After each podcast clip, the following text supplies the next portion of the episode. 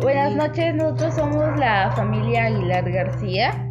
Yo soy María José Aguilar García, una alumna de quinto grado C, y ella es mi mamá que me va a acompañar en este momento para hacer, el podcast sobre la opinión de nuestra obra, la cual es titulada eh, en los Andes. Fue escrita por Patricia Romero y ilustrada por Leslie Umesaki.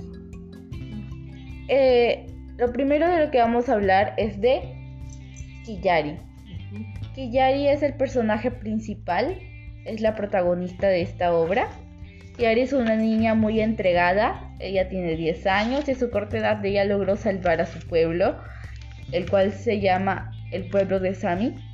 la, la, historia transcurre en la época del Tahuantinsuyo y eh, Kiyari viendo que su pueblo está sufriendo y está pasándola mal porque no ha habido lluvias, está, están pasando una sequía terrible,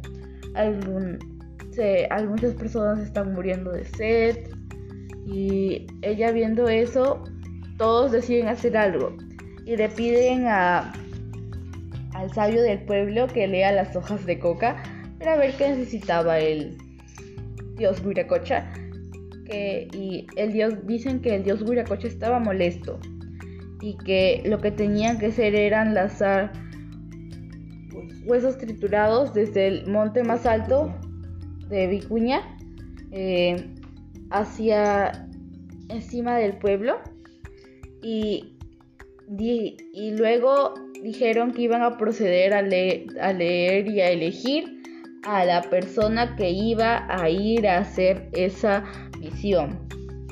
En ese momento Kiyari fue Kiyari, Kiyari ella le cayeron le cayó una pluma de Pishkuru, cuál es el pájaro, es un pájaro de oro. Y ese y ahí ella lo vio la pluma y en ese momento supieron que ella era la elegida. Pero su amigo Suyu dijo que ella no podía ir sola a esa misión que le habían encomendado y él dijo que tenía que ir alguien fuerte a defenderla por si algo le pasaba. Eh, exclamó que ella se sabía defender, pero aún así lo hicieron y lastimosamente al que eligieron era a Suyu. Pero no digo lastimosamente, digo porque sea malo, sino porque en ese momento la señal que le dieron fue que le cayera caca de, de del pájaro del pájaro pesquiburu y él lo miró asqueado, pero supo que él tenía la misión. Ellos fueron a la misión, pasaron un montón de aventuras, tragedias, se hicieron más amigos de lo normal y hasta hicieron amigos. Un amigo que es el Puma, que los ayudó a, a ayudó con el problema que tenía Guayasuyo, que se había convertido en llama. Eh, se había convertido en llama, como dijo mi mamá. Eh, habían salido patos de llama. Todo fue por un engaño de una cóndor llamada Kawa. Llamada Kawa. Es un nombre un poco difícil de pronunciar. sí, es, difícil. Se llama Kawa.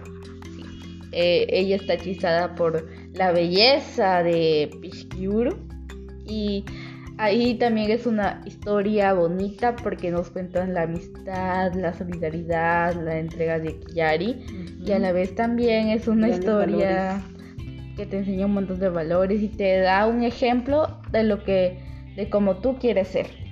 Y mi opinión de esta nuestra opinión de esta obra es que es una obra muy bonita y la recomendamos mucho de leer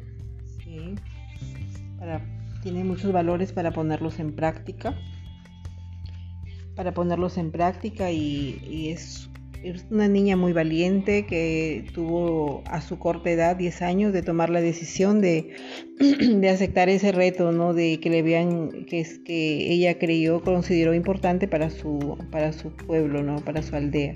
Y es un, es un ejemplo, como repito, a seguir y a que todos, tanto niños, adultos, tengamos siempre presente de que siempre debemos estar pensando en el bien común, ¿no? Y ella tiene por, por eso esa, esa mentalidad de que ella se sacrificó por su, por su aldea, por todos los, los integrantes, porque vio el sufrimiento de, de las personas que vivían ahí, las necesidades de los niños y entonces ella aceptó ese reto y de verdad que es una historia muy muy bonita y en serio nos ha gustado esta obra y nos ha gustado mucho leerla juntas. También nos ha servido para leerla y compartir. Me sentía en, los Andes. y compartir nuestras ideas, hablamos, nos reímos. Y nos pareció muy bonito el final en el que Kiyari logró su sueño porque ella tenía un sueño de que ella quería viajar por todos los Andes, recorrer los montes más altos y ella fue convertida en una estrella fugaz y pudo cumplir sus sueños. Y nos gustó mucho como quedó y también esta historia también sirve para inspirarnos al poder femenino de cumplir nuestros sueños, tanto para hombres y como mujeres y nos ha gustado mucho el final y bueno, sin nada más que decir, nos ha encantado esta obra y la recomendamos a la persona que está escuchando este podcast que la lea. Que la lea, es hermosa, es hermosa.